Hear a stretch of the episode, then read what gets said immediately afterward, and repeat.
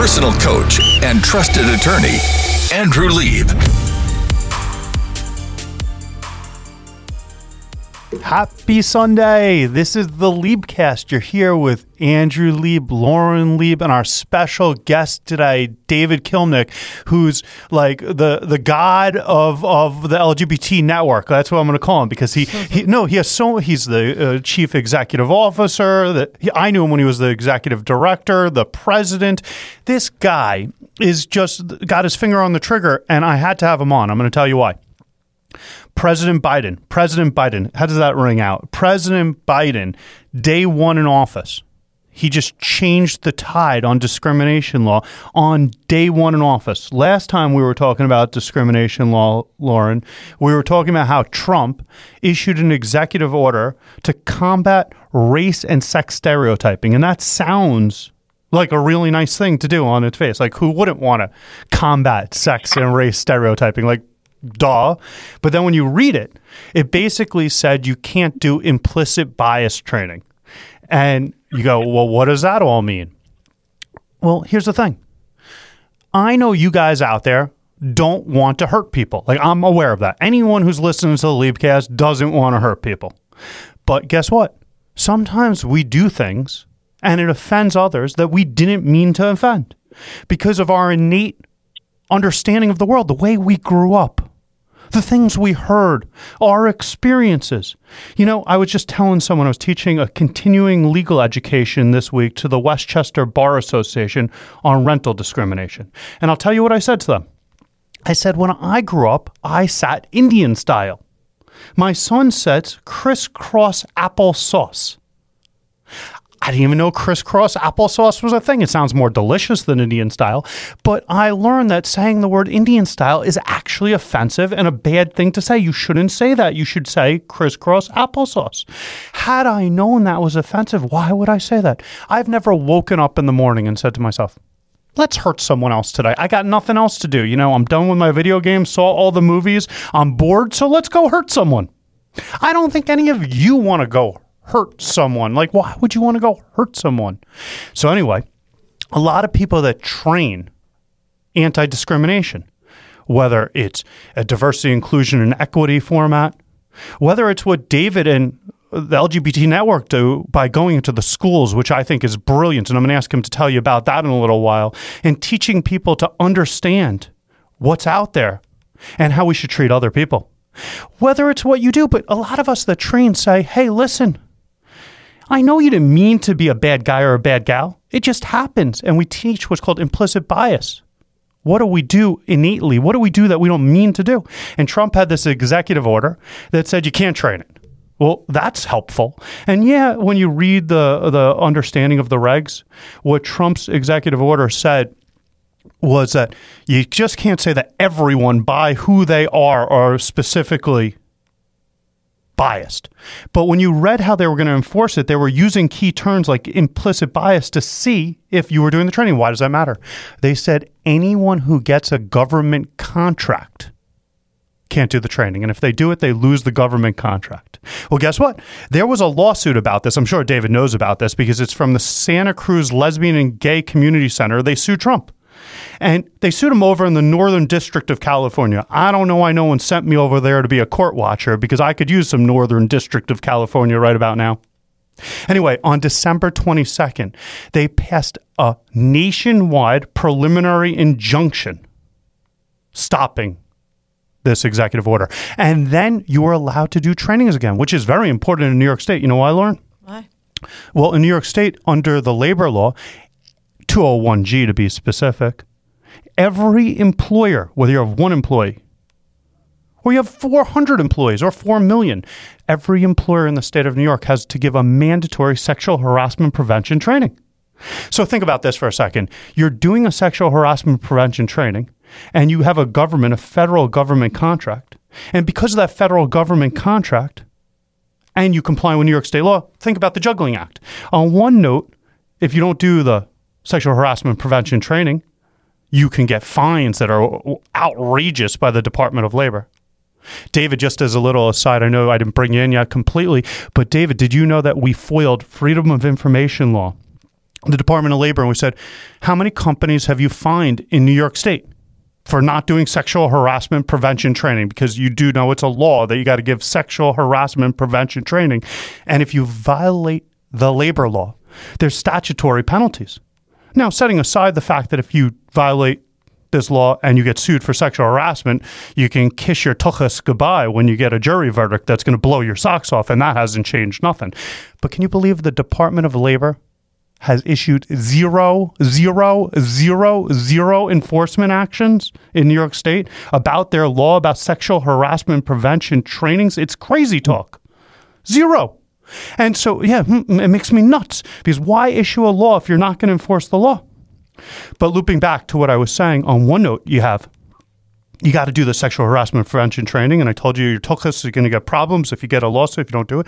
But if you train it properly, and you train people about implicit bias because if you if you attack the audience did you know social science has shown that when you do a training an intervention about discrimination and you say you're the culprit you're the culprit don't do this you don't use those words but you attack your audience They've found that people discriminate right after the training.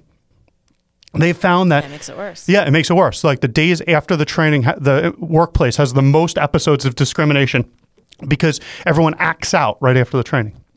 But if you instead train people to be bystander interveners and tell them it's not their fault, it's their implicit understanding of things, then discrimination dissipates. It goes away. That's when it becomes effective. That's why you don't just want a lawyer to do the training. You want someone that understands the social scientists, like Dr. David Kilmnick, because he has a PhD and all.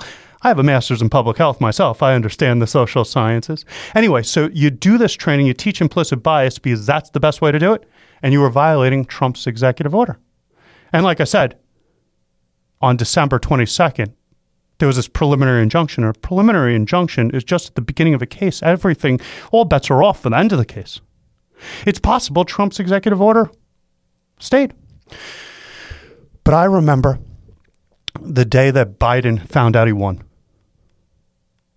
I know there was a lot of unrest, a lot of people in the society, a lot of people in our area, they were fighting about it. They were upset about it. But I listened to the words because you know what I always believe? No matter what you care about, no matter what you believe in, if things are going to happen and you're in business, you should figure out how to benefit from them in business. It's kind of like saying there's going to be a foreclosure crisis. You know, over one in 10 people in Long Island are underwater on their homes, according to Newsday. You know that the uh, federal government, the CDC, just extended their moratorium through March 31st. You know that New York State's into May. After that's over, there's going to be a foreclosure crisis. So you can either be sad about the foreclosure crisis or you could save up your shekels right now, your pennies, your dollars. And you could say, when the housing market gets destroyed, I'm going to swoop in and make good investments. That's a smart move. That's what smart people do. So I remember Biden saying, we're having some great battles of our time. David probably remembers this. And he said, one of the great battles of our time, this is what he said, is to end systemic racism. That's what he said in his speech when he found out he won. And that's going with Vice President Kamala Harris. Uh, Kamala, she she she was the AG, the Attorney General in California, and she started the first implicit bias training for police forces, Lauren. And so the times were changing, and you felt the times are changing. If you're in business, the times matter. You know why I have David Kilmnick on the line right now? Day one, Lauren. Day one. President Biden, executive orders. You want to hear the first one? I like this. This is from day one. An executive order on preventing and combating discrimination on the basis of gender identity or sexual orientation, Lauren. Day one in office. He doesn't say we're going to limit your training. We're not going to limit your ability to stop discrimination. We're going to protect more people. What this says is, yeah, there was a federal case, a Supreme Court case, Bostock v. Clayton County, and this this case said, yeah, we acknowledge in employment discrimination there's no sexual orientation. It doesn't say that. We acknowledge it doesn't say gender identity, but it does say sex. And gender identity and sexual orientation are part of sex, and anyone in the LGBT community is protected in workplace. You know what Biden did on day one, Lauren? What? He said, You're not just protected where you work, you're protected where you live too. He issued an executive order day one, that said the Fair Housing Act, the seven protected classes in the Fair Housing Act, one of them, sex, should be expanded to include gender identity or sexual orientation. And this is a line of demarcation in the sand. And you might say to yourself, David knows this. In New York, we are protecting sexual orientation, gender identity. Our New York State human rights law already protects. But, but, but, but, but, but, but, but, but, but, there was no federal enforcement of that.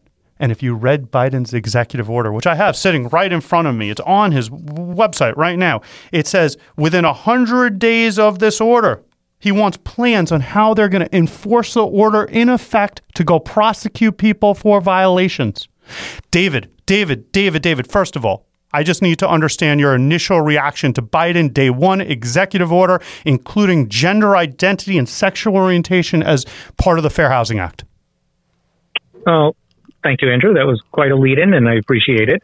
Um, and hi, Lauren. Hello. Um, hey, so, y- y- you know, Biden day one is a tremendous relief just as an American, let alone being a gay American.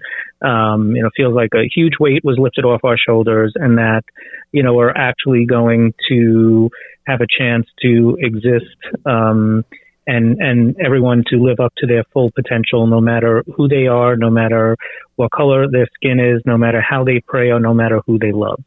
And so, you know, the executive order that, that Biden issued the first day, uh, simply to follow a Supreme Court case as well, as you just mentioned.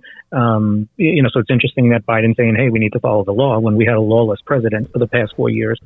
That, um, you know, is a, is a great message to our nation, um, and is, um, and is, is nothing surprising that he did because it's who he is and it's who he's always been. And Biden has been a champion. Biden has progressed over the years, just like other folks, um, in their uh, in their ideas, in their advocacy, in their policies around uh, diversity, uh, whether it's about race, whether it's about sexual orientation or gender identity. You know, it was Biden who really was the one that um, uh, came out before uh, Obama did. And when I say came out, not coming out as gay, but came out for marriage equality. Um, you know, and um, and he kind of uh, you know pushed that pushed that moment ahead. I mean, even in my personal life, um, you know, with one of the kids who grew up with the LGBT network when it was called LIGALY back then, Long Island Gay and Lesbian Youth. I remember that. Um, yeah. yes, you do very well. Yeah. Y- you know, who um, who went on to do such great things and was working in the Obama administration. And when he heard that Robert and myself were getting married, you know, we received a uh, uh, an original White House cookbook uh, with a, a signed letter from Joe Biden Wow. saying that he stands with So- us. So, David, y- y- David, you know, so- David, I yeah. got to ask before we get into Mhm. anything more important, what's the favorite recipe from the cookbook? Um, I don't know. Um, You know what David taught me, Lauren? I don't think it's I got on the past coffee table. No, He but Lauren, I have to tell you the best thing David ever taught me. I consider David to be one of my inspirations in life. I, I've known David for a long time, but I want to tell you the best thing he ever taught me. You know, when you eat a dessert and you're having like a cake, and sometimes Yeah. it's not good. Sometimes not good. Spit it David told no, you don't spit out. David told me you turn the cake around and you try the other side because it could be better. And so when it comes to dessert eating, I've learned from David. I want you to know, I think that was the most brilliant thing you ever taught me. That you never know. The crust could be different. It could be a different moisture on the other side. I've saved a lot of cakes because of my new philosophy from this. But David, I got to ask you a question because you and I are using terms and I don't know that everyone knows the difference. Why do they say gender identity or sexual orientation? What's the difference? So, I mean, sexual orientation is who you love, uh, basically, um, um, emotionally, uh, romantically, physically. Um, and yeah, gender identity is who you are and how you identify. So, for example, when someone looks in the mirror, do you see yourself as a male? Do you see yourself as a female? So, um, I mean, it goes a, it goes a lot deeper than that. But you know, it's intrinsically who you are, both you know, both gender identity and sexual orientation. And that's not only being lesbian, gay, bisexual, or transgender. That's being heterosexual as well. So, um, and that's you know being male identified, female identified, or you know uh, however you identify. Um, the only person that can know that is you. And so, um, you know, and the problems we have in the world, and that we certainly saw over the past four years, and on January 6th, a few weeks ago, is not because people, it's not because of uh, who people love or just being themselves. It's because of hate, and uh, you know, and that's one of the things that I think. Um, uh, you know, we're certainly on a different trajectory from that from our federal government. Now, I do want to want to say that you know the executive order is great right? Um, and that, uh, you know, and it was one of his many executive orders that, you know, we stopped the building the wall, whatever the hell was built over the, you know, who knows what. But, you know, we stopped doing things that really were to, um, to dehumanize. Uh, people because of their religion or because of their sexual orientation or because of their race. I mean, that's really what it was under Trump. It was dehumanizing people. So day one for Biden, you know, we brought humanity back right? We brought humanity and diversity and that we're all Americans and we should all have equal access to live our fullest potential. But one thing we have to remember is that, you know, there could be, and hopefully not ever in our lifetime again, but there could be another president that comes in, maybe that has a different philosophy or different political stance than Joe Joe Biden and Kamala Harris. And so, you know, we ha- we can't play this executive order ping pong. You know, where then someone else comes in and does an executive order that says, "Hey, you know what? Don't follow the law. You can discriminate." We have to make sure that the Senate and Congress pass the Equality Act, right, which would put this into policy, which would put it into legislation and policy and and the law of the land that would go forward. And it doesn't matter who the hell we have as president, although it does. But you know, we don't have to rely on an executive order to simply protect us from being fired from our jobs because of who we are or because who we love or to be denied housing. I mean, that is just insane that we're talking about this in 2021. Um, you know, in this in this uh, in this perspective, but you know, who thought we would live past the last four years? You know, and one of the things that Joe Biden said you know that you know I teared up the night before he got uh, inaugurated when I watched the um, the the ceremony or the memorial. It was the first time that our country ever came together uh, as one to to recognize um, and honor the you know the 400,000 people that have lost their lives to COVID. Um, you know, and, and Joe Biden said simply, you know, to heal we must remember. And that is true. You know, we must remember to heal. But one of the things that's important is that we cannot forget so we don't go back. You know, and I think a lot of what Joe Biden did on day one, um, you know, was was uh, was to heal, but also you know to do things so that we don't go back. But th- that work has to continue. It, it can't just rely on signing an executive order. We got to get everything that Joe Biden did on day one into policy, which means that, you know, the 50-50 split in the Senate you know, with Kamala Harris as the deciding vote, um, you know, is okay. Um, you know, there's a very uh, small minority that, um, or majority, I should say, that, uh, you know, uh, Speaker Pelosi has in Congress. We have to make sure that two years down the road, that you know these these gains. Um, I don't know if it's even gains. I mean, we're just going to get to an equal level, hopefully um, you know, that we keep them so that we continue going forward. We can't go backwards because we saw what has happened, um, you know, to our nation, to a threat to our democracy, however you want to look at it. It was just a threat to um, a threat to uh, so many of our lives. Um, that was just awful and something that we could have never thought of. Although Hillary Clinton warned us, um, you know, everything she said came true. But um, you know that we have to make sure that we continue. We have to make sure that there are Stacey Abrams movements in all 50 states. That people are registered to vote. That people's votes are protected. That people's votes are counted. You know, we can't let any more of this BS happen. Um, and that we have to stay on the, um, you know, on the on the you know, being uh, on the on the I want to say on the aggressive, but um, I can't think of the word right now, and it's a common word. But we just have to stay ahead of the game. You know, we can't just sit back and relax. We have to realize that you know most of us agree on pretty much everything, and we're going to disagree on certain things, and that's okay. But have conversations about it. But let's not beat each other up because I think that you know there's more that we have in common that we don't, and we need to help support President Biden and Vice President Harris uh, by organizing and by making sure that you know we have elected officials, even here on Long Island, namely Congressional District One, you know, that are not um, supporting uh, the policies of Trump. I'm waiting for you to run for office. Yeah, David, David when are you running? You should run on this Equality Act. Waiting for David, it. can you announce now? Or are we going to get you on the air right now to announce? I do live in Congressional District One. Interesting. Interesting. um, um, you know, but I, but I do think that I am uh, my. Uh, I, I've considered. I've been asked before, uh, but you know that my work is more impactful doing um, what I'm doing now, and so. Um, but he didn't rule it out know, in the well, future. Did you hear him say now in there? Because the We'll truth is, replay this podcast. Yeah, Lauren, later beca- and we the had him. We had him on last time talking about the Equality Act, and he brought it back again. And it's a real platform that I think Republicans and Democrats can get behind. Because when you talk to newer Republicans, when I say, I guess newer is the wrong word. When you talk to younger Republicans, that's a better word. Most of them, if you were to speak to them, and I, I know a bunch of these people, are all about everyone just do you. Everyone just you like and i think that especially in long island that's a message people can get behind david is that we need in federal law what david's saying is that he's so right an executive order is issued by the president and that's great, but the president changes. But now that the Senate and the House can vote, we could get this Equality Act passed because, and David's not being selfish. You know why?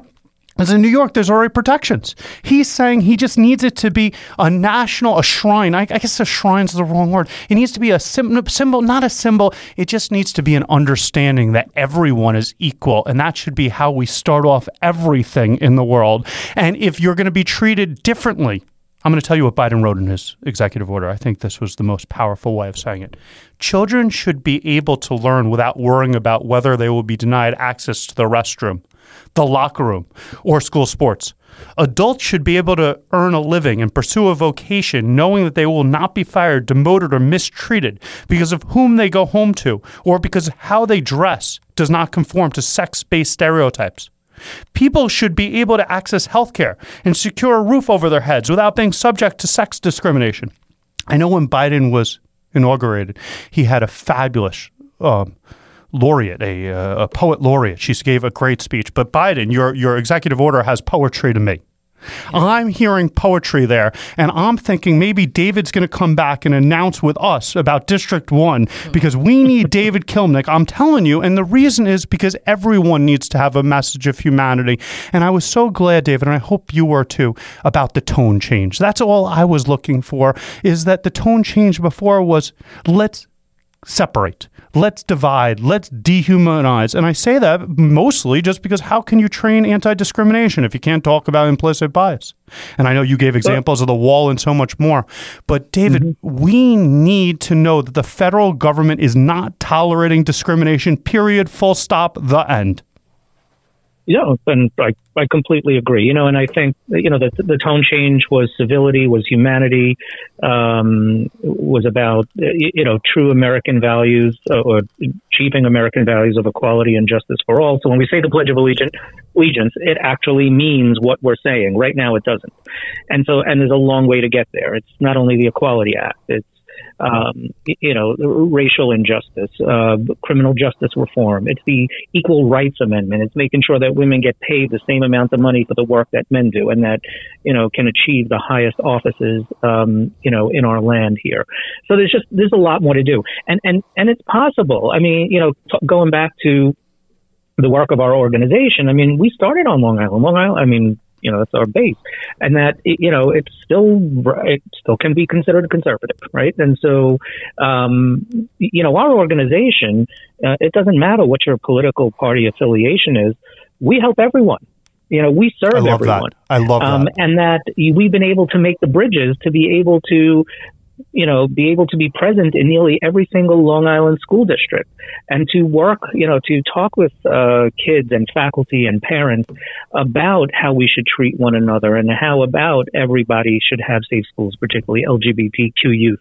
So the work can be done, and the work can be done to, you know, have these conversations um, and and and not you know demonize one another um, and that you know listen to where people are at and help them move up the ladder to get to to where they need to be um, you know and and part of that is having the conversations and a big part of that is telling the truth we need to tell the truth that's what wasn't done um, over the last four years Well, I wanna tell the truth. and yeah David, I want to. yeah, I want to tell the truth right now. I just got to cut you off because we're going to get booted off the radio. Sure. But to tell the truth, if David's going to keep doing the work that he's doing, at the LGBT network, particularly until we get him to announce for District 1. He has so much going on across the aisle, trying to be welcoming to everyone that wants equality. I need you to go to the LGBT network's website. I need you to make a donation. The Liebcast wants you to support the LGBT network, equality for all across New York State, across this great nation. Thank you, David Kilmnick. This is the Liebcast. Find us on social media at Listen to Lieb or visit listentolieb.com.